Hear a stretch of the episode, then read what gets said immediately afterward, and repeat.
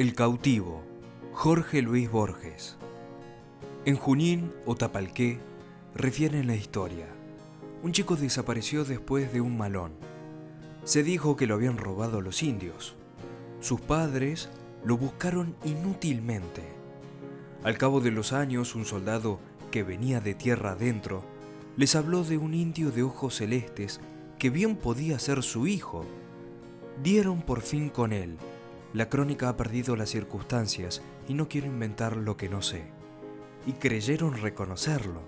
El hombre trabajando por el desierto y por la vida bárbara ya no sabía oír las palabras de la lengua natal, pero se dejó conducir, indiferente y dócil, hasta la casa.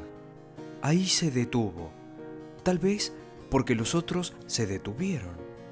Miró la puerta como sin entenderla de pronto bajó la cabeza, gritó, atravesó corriendo el zaguán y los dos largos patios y se metió en la cocina.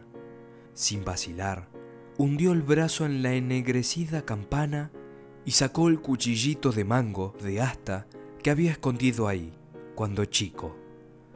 Los ojos le brillaron de alegría y los padres lloraron porque habían encontrado al hijo. ¿Acaso a este recuerdo siguieron otros?